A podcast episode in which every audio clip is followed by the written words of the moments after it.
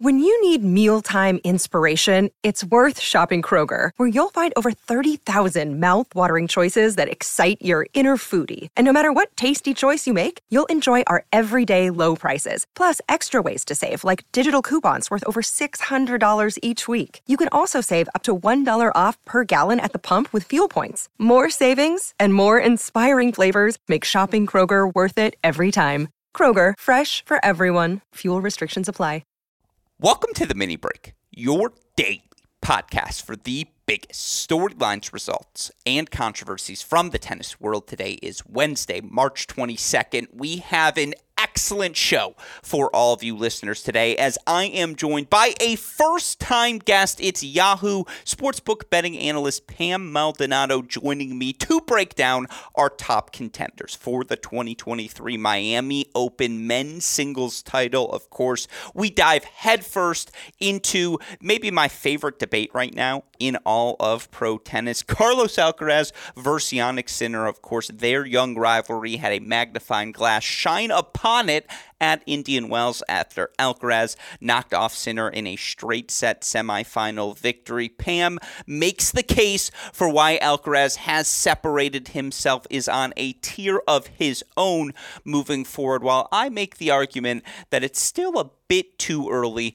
to count Jannik Sinner out of that discussion right now. But of course, that was a fantastic conversation. We also get into some of the other candidates who we think could do damage at this Miami Open. Of course, there are some obvious ones, right? Daniil Medvedev, Felix Auger, Aliassime. But we get into some of these sleepers as well. More broadly, it's an excellent conversation that I am certain all of you Crack Racquets mini break listeners are going to enjoy, of course. Before we get to it, two quick things. One, if you're a fan of all things tennis, we promise you you'll enjoy college tennis, and that's why we encourage you to come check out the broadcast we have every Friday and Sunday moving forward over on ESPN, SEC, and ACC Network Plus. We are so honored to be able to shine a spotlight on some of the best college tennis that happens each and every weekend across the country. You can follow those broadcasts again every weekend on ESPN Plus, on ACC Network, SEC Network Plus. Of course, you can follow our Big Ten coverage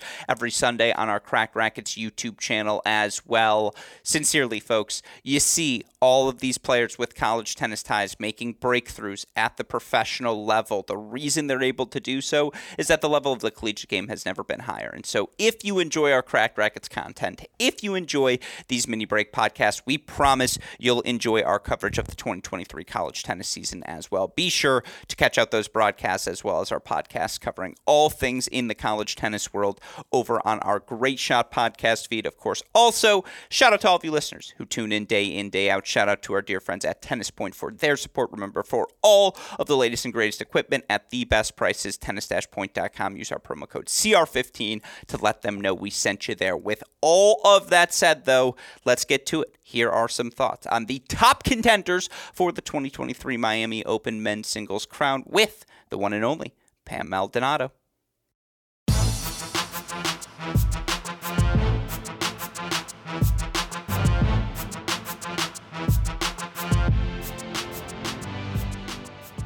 Joining us on the podcast for the first time today and making her long awaited debut here on our Crack Racquets podcast is a guest you may know best as a do everything over at the Yahoo Sportsbook. Of course, we always appreciate hearing her insights relating to anything tennis. Welcome on to our show, pal. Pam, excuse me, Maldonado. Pam, thank you for taking the time to join us. How are you doing today?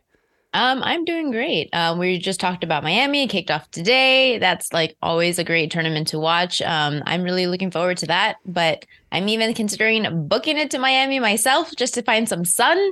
So that's brightened up my mood a bit. that's good. That's why they call it the Sunshine Swing. That's its exactly. intention. And so I'm glad to hear that. Let me ask you a quick over under to start. Over under two and a half people in your life who call you the full Pamela. Z- under. it's, it's a zero.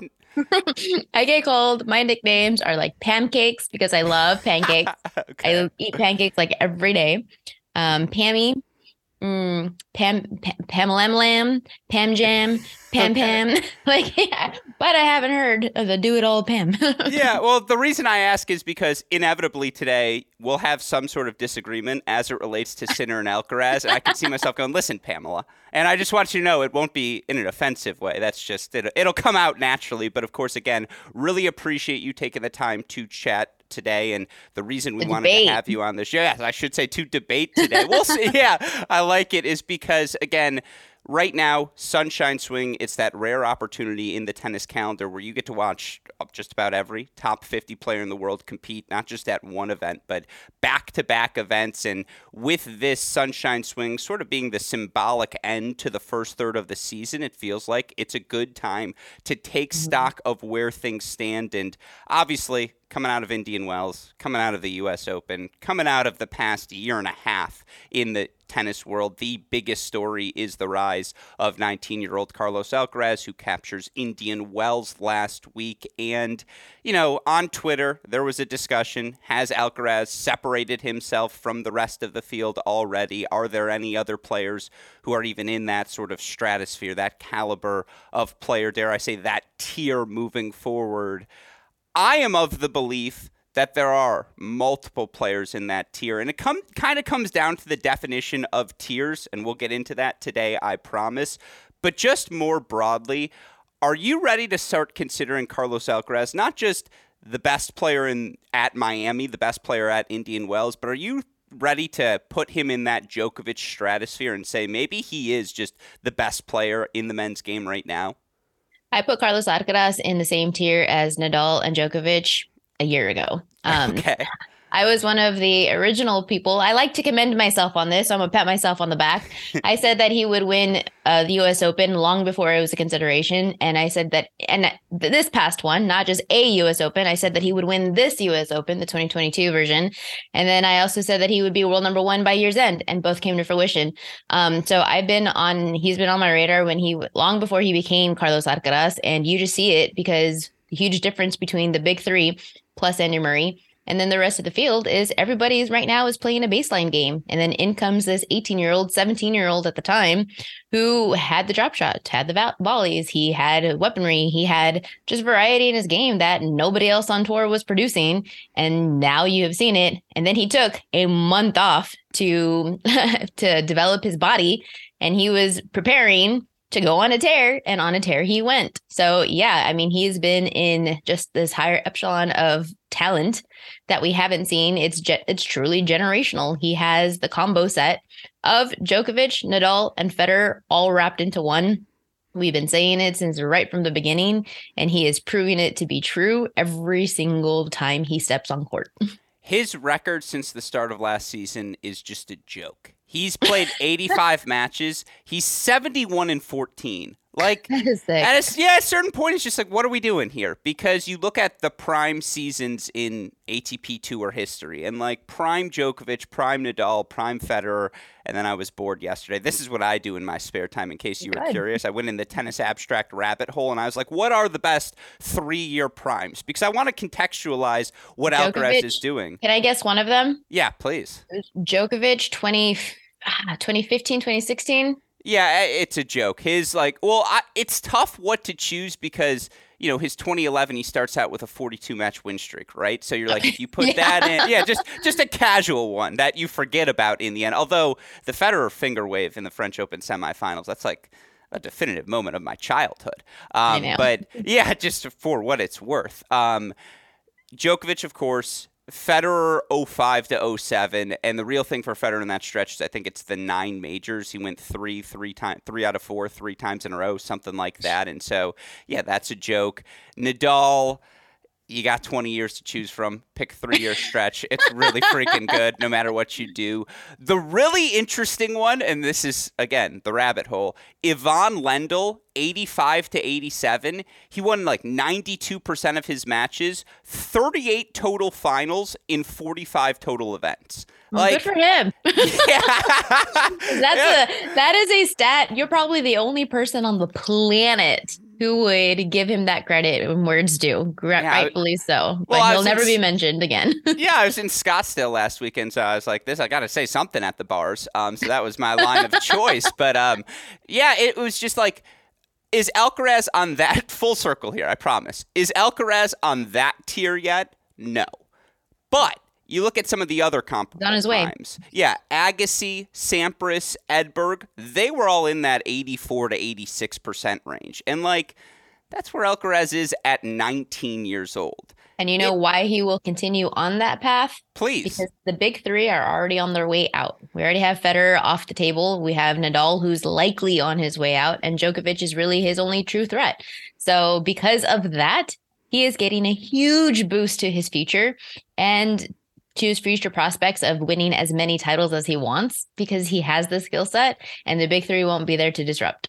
There are only four players Alcaraz has played more than once who he has a losing record against. Can Sinner? you guess any of them? Sinner? Not not Sinner. Sinner he's four and two against now, but we're mm. gonna get to him in a second. That he has a losing record against uh Geez, no. You're not going to get. Going to say Michael Ymer. Why would you know that? Why would anyone know that? Ymer two and zero oh against Alcaraz for what it's worth. The other three: Zverev's three and one, Felix's three and one, Nadal's two and one. That's crazy. He's 19 years old. And it's like, yeah, but I beat most of you. Um, and it's like he's already doing that. That said, you know, again, 2023 I would agree with you. I'm not sure if anyone else right now, other than Djokovic, is on that Alcaraz plane. Mm-hmm. But moving forward, I'm still in the Jannik Sinner camp. And before I make the case for him, what is your case against Sinner being that caliber of player moving forward? Well, being against. Okay. Yeah, that's a tough framing. It's what does Alcaraz have that I guess Sinner doesn't? What does Sinner have that Alcaraz has? Power. Okay. Um, okay. I mean, and that's literally it. But that's the problem with Sinner, right? Is that when you play five sets, can you hold on to that power? You can see the forehand speed trickle down. We saw it. His serve, his forehand speed went from like 81 mile per hour to 73 from set one to set three. What do you think is going to happen in a best of five? I mean, it's pretty much like common sense at this point. Energy and effort as a match com- progresses against a top caliber player is going to drop in skill, in level. Um, your energy is going to die down, and that's going to become a huge problem for Sinner when all he has is power. So it's no wonder that you can see Sinner take on players like Djokovic and Carlitos early on in matches, win the first set, but then he starts to fade. So if he does want to compete, and it's not just Sinner, if players on tour want to compete and become part of the next big three, or just be even in the top five, top ten, um, and run the run the chance of being world number one once the big three fade, you have to add more tools to your bag. And if you don't, you're going to be a baseline game. And we've seen it how it we've seen in players like Medvedev, when you're a baseliner and you ain't got nothing else, you can make it to a final, but you're not going to win the titles. And that's exactly in the same echelon that Sinner is in right now. He's doing well. He's beating up on players that he should. His power is just like running through the table against certain opponents. But once you find somebody against Carlos, how do you get through? You don't. I disagree, not entirely, but but with some with certain things because I, I think under first of all, first and foremost, what do you need to beat Carlos Alcaraz? You have to be able to hit him off his spot, right? You have to mm-hmm. be able to play on your terms. Foundationally, Jannik Sinner possesses that power to where, and we saw it at Wimbledon last year. We saw it at Umag last year. I always like to have the disclaimer Jannik Sinner had match point against Carlos Alcaraz at the U.S. Open. And there's a world where Sinner closes that match out. And maybe the past six months, it's the Jannik Sinner coronation and not mm-hmm. the Carlos Alcaraz coronation because I do think Sinner goes on to win that event. He has the power.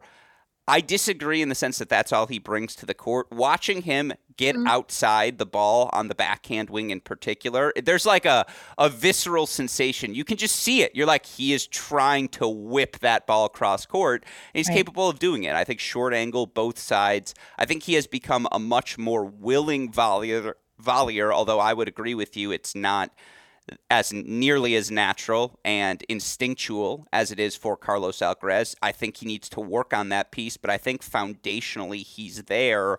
The last thing where I think the crux of my disagreement comes as it relates to this discussion is that physical piece because every time I watch Carlos Alcaraz play, he develops a new muscle. Like he has mm-hmm. a chest now. It's crazy. Where did that chest come from? It's new. like it wasn't there even in the South American yeah, stretch. And and that's when true. you watch Jannik Sinner, he's a Skeletor. Like it's kind of 2000 what 14 Giannis where it's like, "Oh, here's this frame. It's interesting. He's athletic. What happens when he fills out?" And the comparison I keep turning to of late is 2009 Novak Djokovic, who like had all these cramps and just couldn't finish these matches physically, but clearly had the level to be right there, two out of three sets, just couldn't win the big one, and then he gave up gluten. And 2011 happened, and you know, again, now the world is gluten free. Like it's just, it, you know, and in 2011, Djokovic turned 23, 24 years old.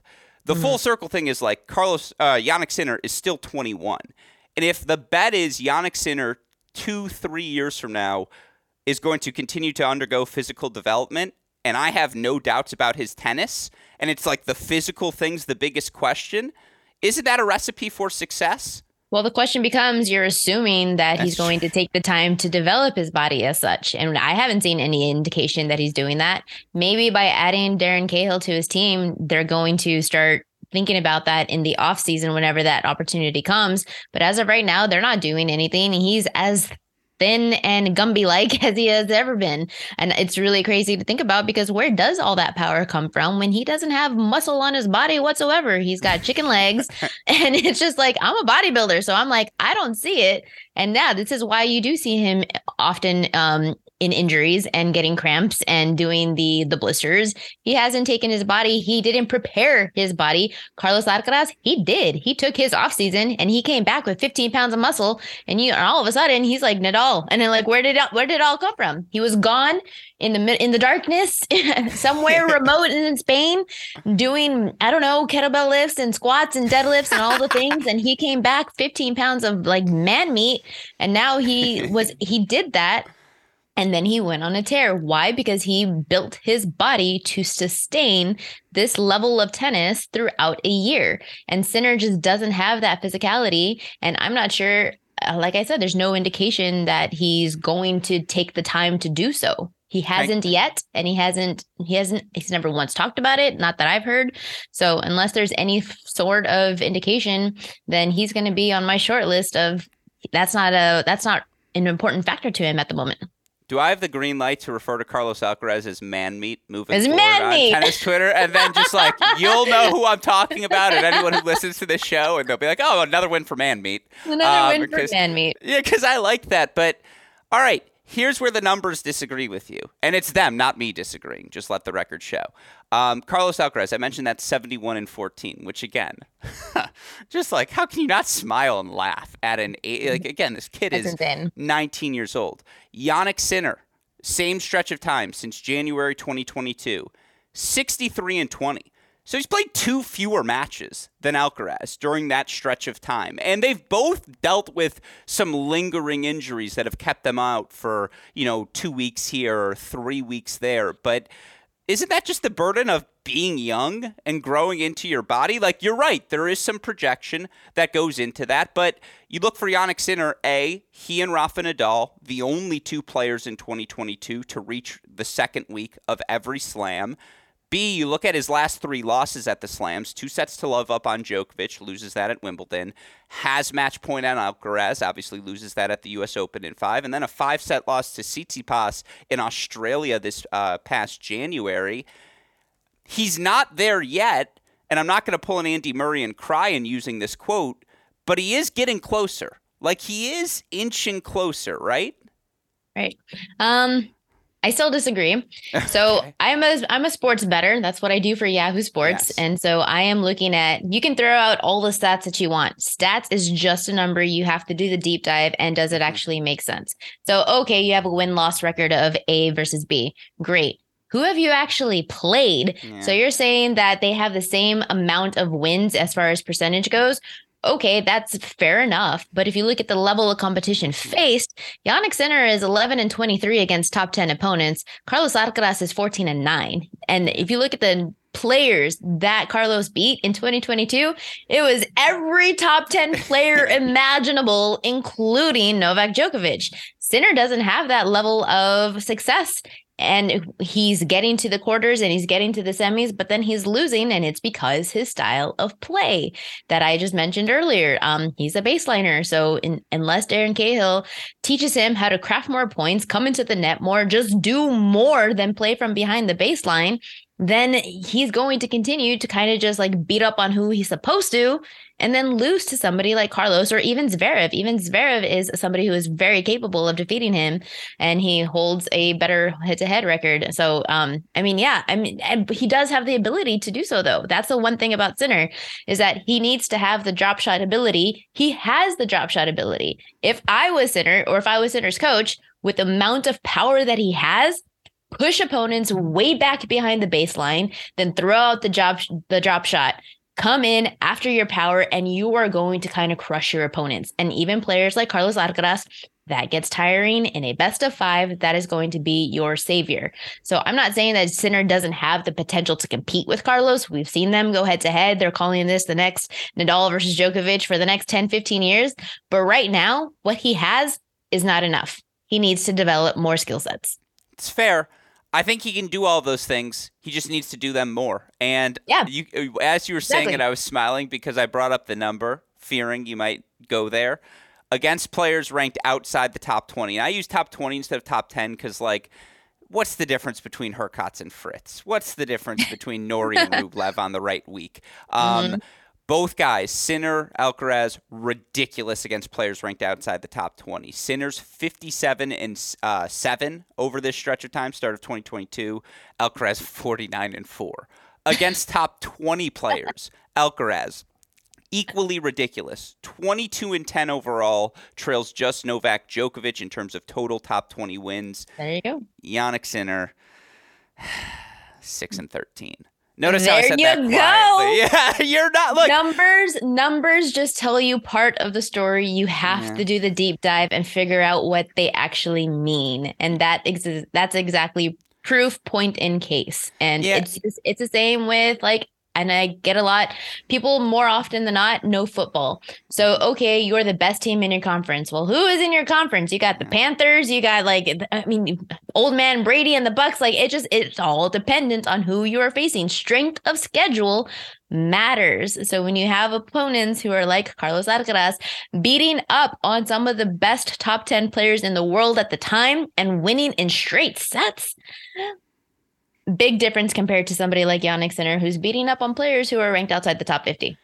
There is a fluidity to Alcaraz that Sinner lacks. Uh, like, look, I have eyes. I see what's going on right now. Like Carlos Alcaraz, eye test, he wins. It's just eye popping there's nothing more dangerous than right now in all of tennis than Carlos Alcaraz with time on the ad side of the court because you're just like, is he gonna inside out, inside in, drop mm-hmm. shot? I lose. That's just the solution is you lose. Right. I think Sinner can do all of these things. I have seen him do them at a high enough level for long enough that my wager, and you're right, it's projection, but my wager is three years from now when, you know, again, puts on 10, 15 pounds of muscle. I don't know if there's that much more that his frame can add on, but he is fluid enough. He is athletic enough. He does not lack for firepower. I think it's a real rivalry. I also think fear is the wrong word. Carlos Alcaraz respects Jannik Sinner's game in a way where Alcaraz looks at Sinner and says, Yeah, I think this guy could beat me. And I, I don't know, that's an intangible yeah. thing, but I think that is part of the reason it might be the most non, uh, compelling non Djokovic Nadal matchup on the ATP Tour right now, right? It's just like they well, seem to be positioning each other as rivals. Well, surface matters.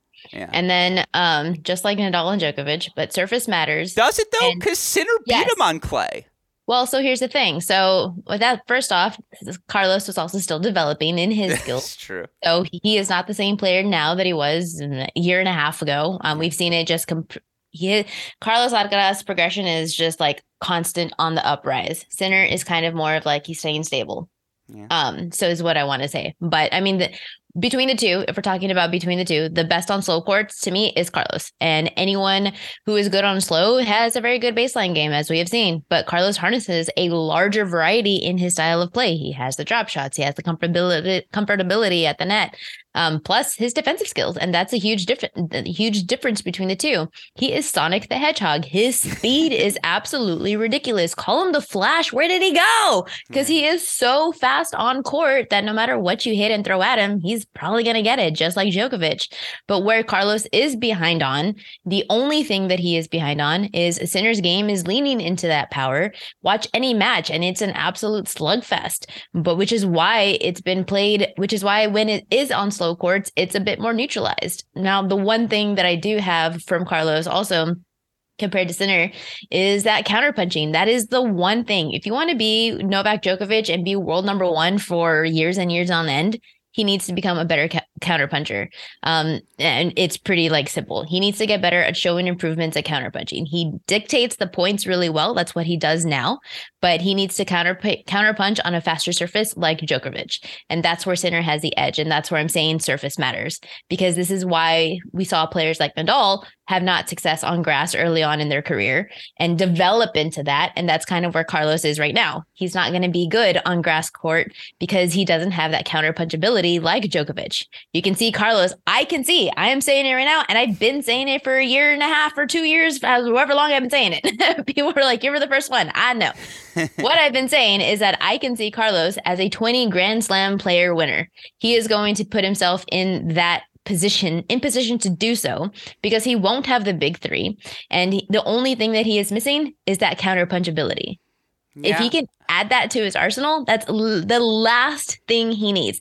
At 19 years old he is missing one thing from his resume to put him up there solidified with the greats. So if you compare him and novak he can redirect. He needs to redirect. If he can get that he can beat novak on any surface and he's going to whip Sinner on any surface. And that's why he's and that's why he's not good on grass because Novak he has the ability to have those abbreviated back those abbreviated swings and against a big serve, he places it on the baseline. And if you look at Carlos's record this year, 14 and 1. And why? Because it's on clay or a slow hard court. He should be looking this good through May and June. But the second that we dip into faster surfaces, some of the like Cincinnati, um, or dips into grass, he's gonna look a little bit lackluster again, and people are gonna be like, "Oh, maybe we were overlooking it." No, it's because he hasn't developed that counterpunch ability, but he needs to. And when he does, we're just going to be in more of all of him for the rest of, for the rest no, of our lives. I mean, look, man meets the real deal. You're absolutely right. And when you look for Alcaraz, the joke we have here on our show is I think the greatest of all time debate is silly. So we do who hasn't been eliminated from the GOAT discussion. and like at 19 years old, you can't say he's been eliminated, which you can say about just about every other player by the time they turn 19 now it's funny. I say Sinner has to win a slam this year, otherwise he's eliminated from the discussion because Federer didn't win his first. till he was 21 for what it's worth. Um, I don't know. I, I don't I think just, Sinner will win a slam. I think he has the ability whoa. to win. I think he has the ability to win something like Madrid. Um, he'll win in like an ATP 500, a thousand, but I don't see him winning a slam. You don't think he just, he'll get any? Any is tough. Um, if you take Nadal, Djokovic, Carlos out of the equation, yes. Okay. Like if they're not there. You don't think that, and there could be one slam over the next 15 years because he is 21. Yeah. Oh, we'll say 13 years. So that's what? Quick math 42, 52 slams. His chances. Yeah. He's, yeah. but then you also have players like Alexander Zverev, and he is a very good player. And or I. Medvedev. Really, on a hard Medvedev court. is always going to exactly. Medvedev is always going to be a threat. Baseline against baseline. Who outlasts who? That's what it's going to be. Um, but no, like I'm more interested in backing. If it came to be who's going to win a slam first, um, not who already has or hasn't, but like who's going to win the next slam first, I would put Zverev above Sinner. Mm. I see. I have my definition of tier one is: Are you going to win a slam by the end of the decade? And mm-hmm. I had Alcaraz Medvedev on that list. Obviously, they've both done it. I had Sinner on that list. I have Zverev on that list. I still have Felix on that list because his serve, his forehand is just going to catch fire for two weeks at the right Wimbledon. He Wimbledon. just needs that confidence. He needs Yeah. consistency. I mean, we've seen him in a Slam semifinal, and again, he's Right. like just turned 22 years old, so he's still got his time as well. I would even put maybe t- hesitant to do so. Rune, I'm not Ah, there yet. Yeah, I'm not there there yet. yet Not there yet. I think he's having his moments and he has sparks, but he's we're talking about building your body to sustain this Mhm. level of play, and his body is not there. We're seeing him cramp. We're seeing him get injured and tired and wear out and humidity. Where is he needs to develop his body a little bit more. He needs to train in Florida yeah, um, or Spain if he wants to get better. But um, no, like even for this tournament, we're talking about Miami Wells, Miami Wells, and Miami Open. Let me mix the two. We're talking about Miami Open. Um, Sinner is on my upset watch against Zverev because I am very impressed with how quickly Zverev has kind of come back into play after being out from his injury, from his ankle injury. Um, I mean, he holds a three to one record in head to head. Zverev nearly upset Medvedev in Indian Wells at the round of 16, and he has a huge serve. So that press that serve that he has alone puts a lot of pressure on his opponents. And we've seen what happens with uh I mean, even Sinner, he he got frustrated. and it's just he can Zverev can generate his own power, he can handle power, and he can hang with the best base baseliners as he just proved even after injury and being out for so long against Medvedev. He's able to dictate on the baseline. Um, that's why he was a problem against Nadal at Roland Garros up until he got injured in that match. So I think for even Miami Open, Sinner is on upset alert against Zverev if Well- they end up facing each other. The other guy I would throw on that list is Korda. I mean, if you watch January, a healthy Sebi Korda. He's not there yet body wise, but oh, Nope. you- Nope, right. nope, nope. He is Good. not even. Are you kidding No, me? no, no, no. We'll have that. I have had no. Well- I've had this debate on Twitter with many of folk, Oh, and they yeah, they're like. "Oh, I once asked who's the best American player, and I just got slammed at with Korda, Korda, Korda." I'm like, "Are you kidding? He's not even in the top five. No, like Well, may- it's different definitely not the top three. It's different discussions. Who's the best right now versus who long term? If you're buying stock in one, would you pick? It's been Because- Taylor Fritz first and always. Oh, if you're you're wrong. It's okay. Everyone has an. You're wrong. um, if you were to build a tennis player in the lab, it would look like te- it, like for the 2020s, it would look like Sebastian Korda, six five, fluid, backhand technique to die for, and on the right days, Djokovic one, Zverev two, Korda three. That's the backhand list.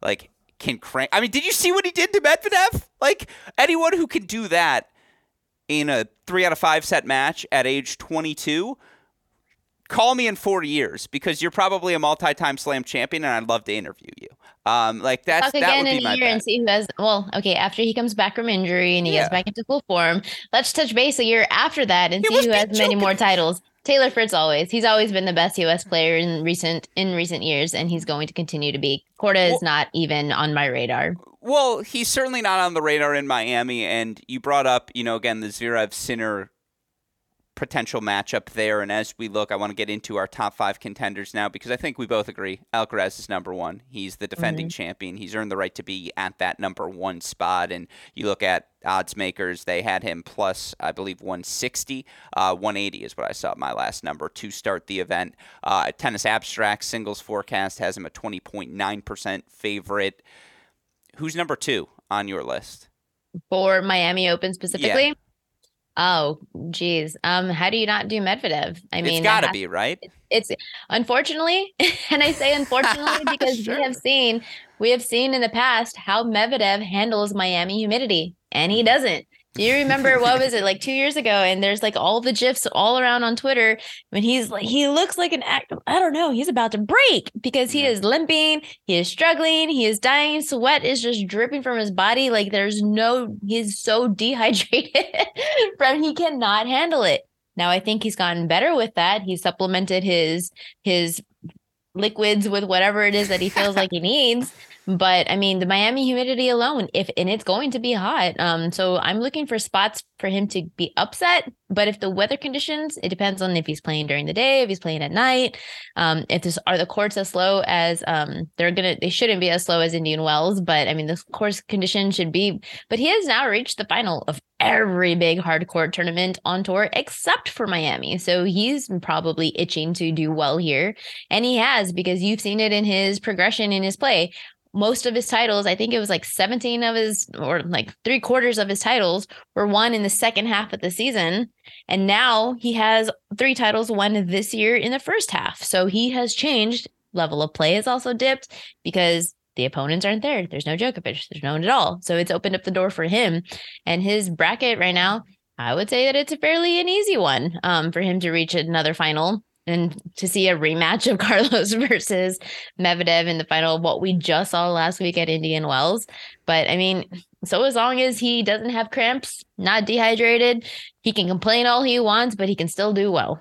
I think he has to be number two I also want to see that match again on different conditions because the real question is when's the next time Carlos Alcaraz is going to lose a match in Indian Wells? If you were to build the perfect court for Carlos Alcaraz, it would be that Indian Wells surface. It is a little faster at Miami, mm-hmm. not that much faster, but that a little much. faster. Medvedev coming off of a 19 and 1 stretch now overall where he dropped like 6 sets total during those right. 20 matches since the start of 2019. He's played in 19 different hard court masters events, 54 and 15 overall. He's made the quarterfinals at least 12 times. So even in conditions he doesn't like, can still bet on him to make the quarters. And honestly, half the time that's the name of the game is survive while the other people fall around you. Mm-hmm. And you mentioned it, Hurkacz's really the only big threat in his section and I do think I have Hurkacz on my top five list at that number five spot. He was the kind of fill in the blank name there. Mm-hmm. I want to see the matchup again. Like, I want to see if Medvedev on a quicker surface, if his first serve can be an equalizer. Because, again, in theory, it could be. But there's nothing. So, it's interesting about this, and we saw it. Um, I have been it it's so match dependent. Mm. I was on TVR, uh, Tim Van Rijthoven, to defeat him in the final last year's grass court event. Um, I thought Medvedev, you meant like the thing to record the TV. I was like, you were on TVR. T- I, was, I was like, sure. I was on him to defeat Medvedev in the final on which grass court event was it? Um, I already forgot. It was like Rotterdam or, it was, or yeah, Roham, la- or uh, or whatever yeah, last you know. year in the last year grass court event, he was a no name player, and people were like, and he was a seven to one underdog, and it was just like you take him with your eyes closed, and you don't even care. You bet it and forget it because the variety on grass that he had was just such a huge mismatch against a baseliner in Medvedev, and that's kind of what's exactly happening here with Carlos. He just he I mean, there's nothing that I can say that's going to like be different. It's he has variety and he has speed. And you saw it against Sinner, against a baseliner. He won in straight sets. He beat Medvedev in straight sets. And why? Because at one point, and I'm, I mean, it really did look, even to both players, to both Sinner and Medvedev, like he was out there practicing. Like Carlos was just hitting a backboard and was like, okay, let me get some reps in. I'll, I'll, I'll throw out a jab shot ah, all right, I'll do a I'll do a lob. I mean, he has everything in his game. If he needs to hit the back and oh one there's one interview actually that i loved um where he said that once he hits the down the line forehand he knows that he's feeling himself and you there's literally a moment now ever since he said that there's literally a moment in the match where as soon as he hits that he stands up tall he does that little face and i'm like oh hammer on the live line. He is going to crush this this match is going under. It's not going to three sets. And you saw it happen in both matches against Sinner and Medvedev. He hit that down the line forehand and he up his chest and he just dominated. And it was because not only does he have the confidence but he knows that if he needs to do the drop shot he can he needs to do the slice he can he needs to do the lob he can he wants to run from that corner to that corner, he can. What can't he do? Yeah, the there's nothing. Of, there's yeah, nothing no. that his opponents have, even as good as both players are. What are they going to do to counteract that? Yeah, it's the heaviness of his forehand too. It just got into the body of Medvedev so quickly, and it was just like you could tell Medvedev was straining to just really try to go after, especially that inside-out forehand when he could hit down on it a little more, and it was just Carlos was ready on that backhand wing. And again, I want to see it on a faster surface, but yeah, there are just ways Alcaraz can hurt Medvedev that Medvedev can't reciprocate. Still, uh, or whatever. There's 96 players in the draw. 94 of the other ones aren't named Carlos Alcaraz. And, exactly. yeah, and they aren't in Carlos Alcaraz's section. And for what it's worth, the argument against Carlos Alcaraz has to do with his quarter of the draw. It's the toughest quarter by far. It's not particularly close. Is it? Well, let's say he plays Cressy in the third round. It's just Cressy, annoying. I'm not impressed with. Um, yeah, but I he serves in volleys, like he needs, two tie breaks. Who knows? Cressy needs a faster surface. He needs an indoor hard court. He needs, you know, grass court. Um, some these outdoor surfaces, they're not going to cut it for him. So Cressy is on my upset alert pretty pretty early on. I would think that Fokina definitely has a chance to. Uh, Murray has a chance to defeat him. What about though Davidovich, Fokina, Tommy Paul potential in that section? I mean, Tommy's played so well. He is athletic enough. That's an yeah. interesting one. Or so is Davidovich, Fokina. Not against Carlos. You can look at Carlos and think he's exactly like Nadal, and we've seen Nadal just absolutely destroy Paul 6-0, bagel him. So yeah, gonna get through that absolutely fine, straight didn't, sets. Didn't Tommy a, beat Carlos at the end of last year? Am I like crazy for remembering that? I, I could be wrong. I'm gonna look it up as we're talking. I feel like that matchup happened. No, he beat Nadal in Paris. That's what it was. Mm-hmm. But Nadal was also injured. That's true. I mean, this is true. I, I mean, again, I'm just saying the, Tommy's been top 15, top 10 good. I would say for about six months. No, no, he beat Alcaraz in Canada. Shout out to the brain; it still works. Fast court. Um, yeah, that's that would be the the big argument. There is it's the quicker court. Still, Tommy in Miami. Like that's a home match for Tommy. You never get a home match in tennis. So yeah, we'll I'm not saying never. Maybe take the over, but yeah, when it comes down to it, if and especially since it's later in the tournament, what is that? The fourth round? Yeah. Um, Carlos is well warmed up. yeah. Fritz Aruna. Especially if he ends up playing Murray. Fritz Aruna in the quarters. I would go with Fritz because Rune is not playing well as of late. Like I said, yeah. those injuries are starting to pile on. Um, he's starting to look tired. He's just he's not fresh right now, mm-hmm. and he's starting to play like it. Uh, oh, that was almost rude. Um, I'll just finish the sentence. He was starting to play like his teenage self. It's fair. It, definitely a little further behind the baseline, a little more counterpunchy a little more whiny as well might be the fair way and that's a huge it. difference between carlos and Rune is you cannot the same age you can't tell yeah. Uh, just like mental mindset is just like 10,000 times stronger from Alcaraz. Well, Alcaraz is also like. Granted, he's winning sure? everything, yes. Yeah, are we but sure just like human? the maturity level is from a sports, not even just sportsmanship, just the maturity level of, uh, of athletic ability. I mean, he just, he has the court sense, the mental sense. He just, Carlos, Alcaraz is just on a different level. So I don't compare the two at all. Um, all right. But yeah, I would go with Fritz over Rune. Then if Alcaraz is one and Medvedev's two, who's three, four, and five for you? Because eh, I assume Sinner's going to be there somewhere.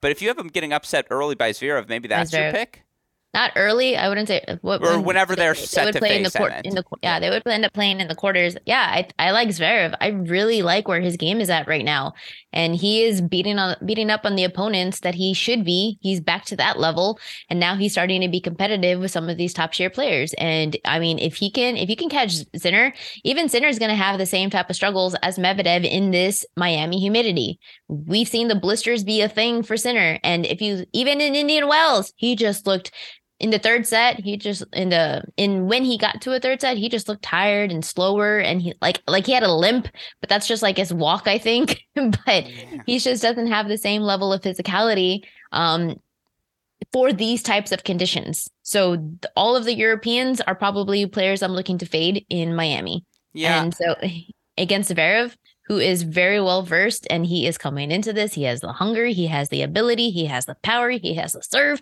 he has everything and he can contend. Yeah, I do. I would probably make Zverev my number three. So, I'm excited to see him get back. Well, here's the thing.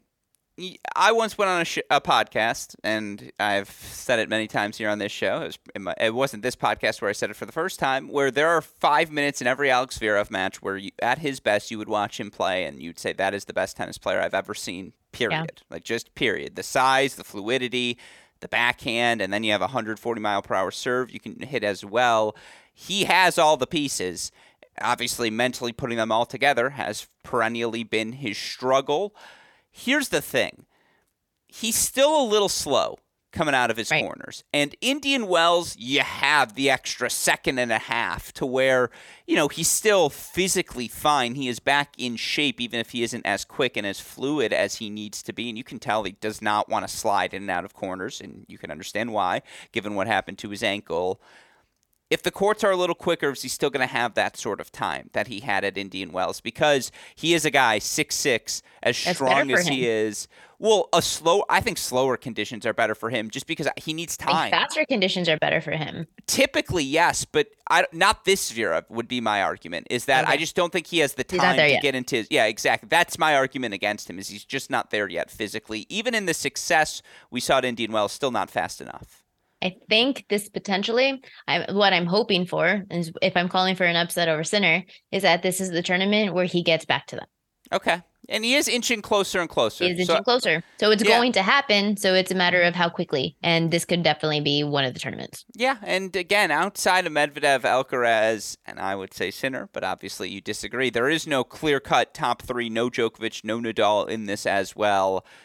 We both have Hurkacz on our list. How could you not? Mm-hmm. Champion in Miami, mm-hmm. semifinalist last year. Hubie also a ridiculous 27 and 10 in hard court masters since the start of 2021. And how about a wild card? yeah, that's right. That's exactly what I was going to ask for. So give me one more men's wild card. How about Ben Shelton? Why are we Oh, talking about you him? knew you're. This is there's the pandering and pandering, I and am. you have come I am pandering. drinking the juice. I am interested. I'm. No, I'm not saying he's going to win. I'm not saying he's going to make it to the final, but I'm very interested to see what he can produce here because he's 20 years old.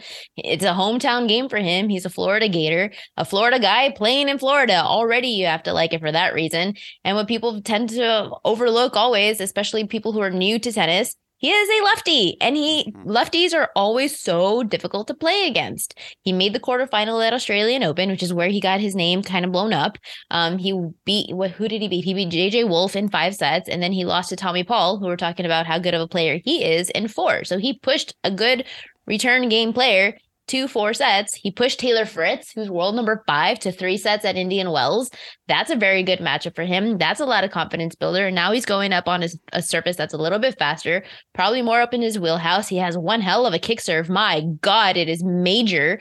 And on this surface, that's definitely going to come into play. Um, there's a chance that he could face a former winner, Hubert Hurkacz, in this matchup.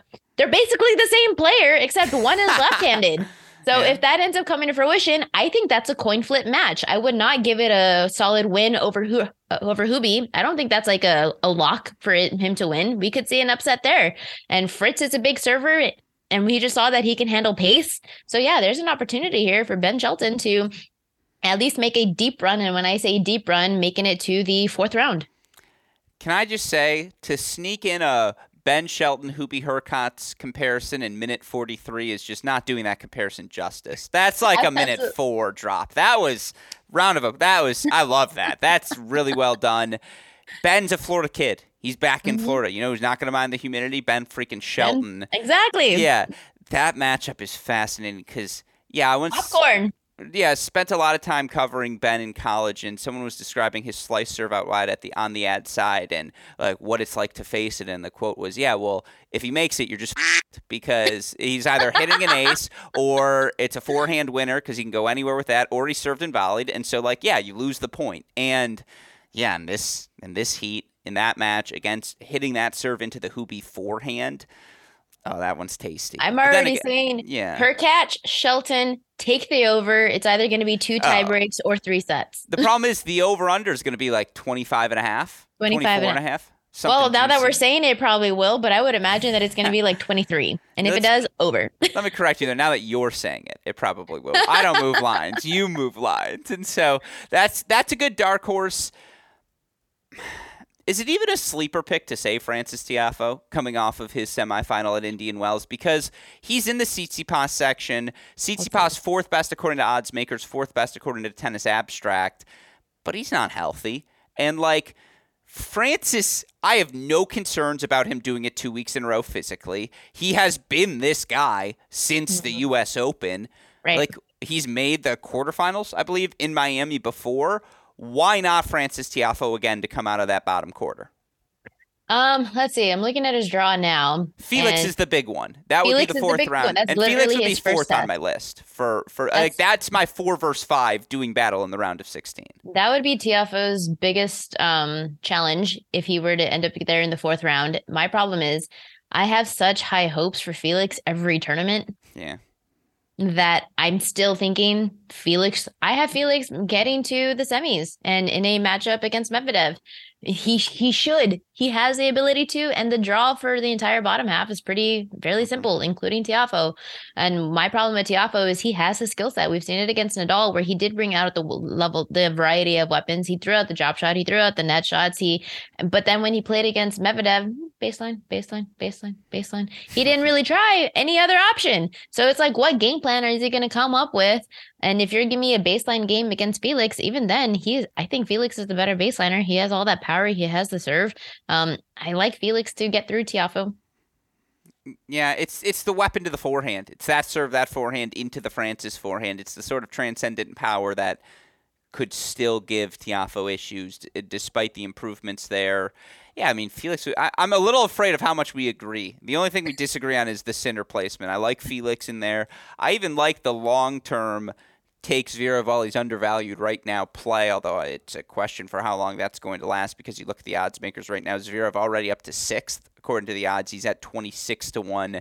Tiafoe tied for 10th or 9th or something like that at 41 to 1 yeah, take Shelton to win. Throw a dollar on it. I've spent dollars. I mean, to win ways. his quarter, maybe, but definitely not to win the tournament. Nah, let's go to win the tournament. If he's gonna be the guy, like, come on. Again, I it's, am it's conservative better, so uh, it's like the PGA. Instead of taking somebody to win outright the whole thing, I'm taking them to finish in the top twenty. And it's the same thing here. Shelton, he's good value to win his quarter because if he does get through Hubert and Hurkacz, he's not only prepared for that type of play, but then he gets Cam Norrie in the next round. And I love Norrie. That's a very competitive matchup. That's very interesting. Lefty against lefty, who's going to win? But um, I still like Shelton. So um, maybe to be competitive. So that would be the one. I think Norrie has a definitely better shot to defeat Shelton rather than Hurkacz over Shelton. So I would say Shelton to win his quarter rather than to win the entire thing. Here's what I'll say. Pam bets Shelton to win. Pamela bets Shelton to win the quarter. Like that's just that. That's that just, true. That's what I'm saying, and just throwing that out there. But exactly right. I, I, think we'd agree. Alcaraz and Pam is probably and Pamela are betting on man meat. Yeah. Perfect. So that's where we can leave the men's conversation. Here's how I want to frame the women's side for you because we did have the big news today. Iga Swiatek out of the event due to injury. So the way I want to frame it is this the, all the discussion's been a new top three is emerging: Swiatek, Sabalenka, Rybakina. I would throw Krejcikova into that mix. For the sake of this exercise, I won't. If I offer you Sabalenka and Rybakina or the field, who would you take heading into this event? You know what I'm going to say? I'm going to be honest. I don't do WTA. All so right. I'm gonna go with the field because like one it. thing here when I'm a better, so I'm looking for value, mm-hmm. and when I'm looking for value when it comes to women's matches, I don't do outrights. It is so difficult to call for a women's match. Name any two tournaments where a female has won back to back tournaments, won three out of the last four. You just don't see that level of play because the skill sets in women's tennis they're also equalized, which is why we're seeing the ATP even be so difficult because once you remove Djokovic and Nadal from the equation, everyone's kind of on an equal playing field and that's kind of what it is right now with um with the WTA if you take I- Iga out of the equation they're all pretty much the same type of level of competition so you throw a name into a hat pull and you probably have more luck calling for an outright winner than you would than you would actually trying to analyze the WTA. Hmm. Entertaining to watch, but from a value perspective, I don't dabble into WTA too often. I love hmm. watching though.